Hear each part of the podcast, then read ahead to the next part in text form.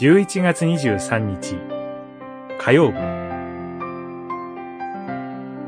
慈しみ深い神への賛美。詩編。138編。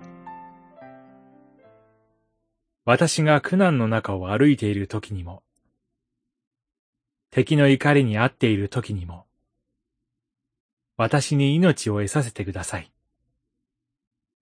御手を使わし、右の御手でお救いください。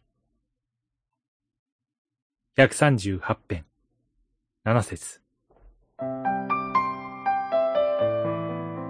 詩人は、主の慈しみと真実のゆえに、祈りを聞いてくださる主なる神の皆を心から賛美します。一節から三節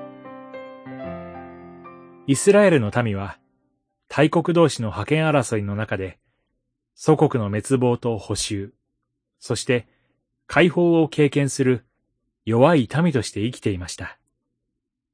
覇権を握り、一時代を築いた大国が滅ぶ姿、代わりに別の大国へと覇権が移る姿を詩人は目にします。詩人は高くおられ、真に世に眼差しを向ける主なる神の支配を覚えて賛美します。六節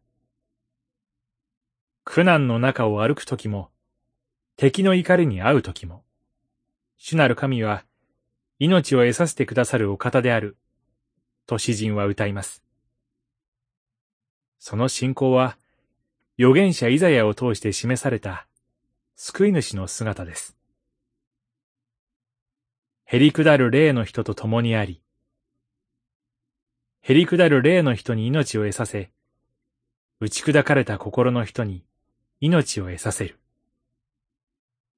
イザヤ書57章15節詩人の祈りに、主なる神は答えてくださいました。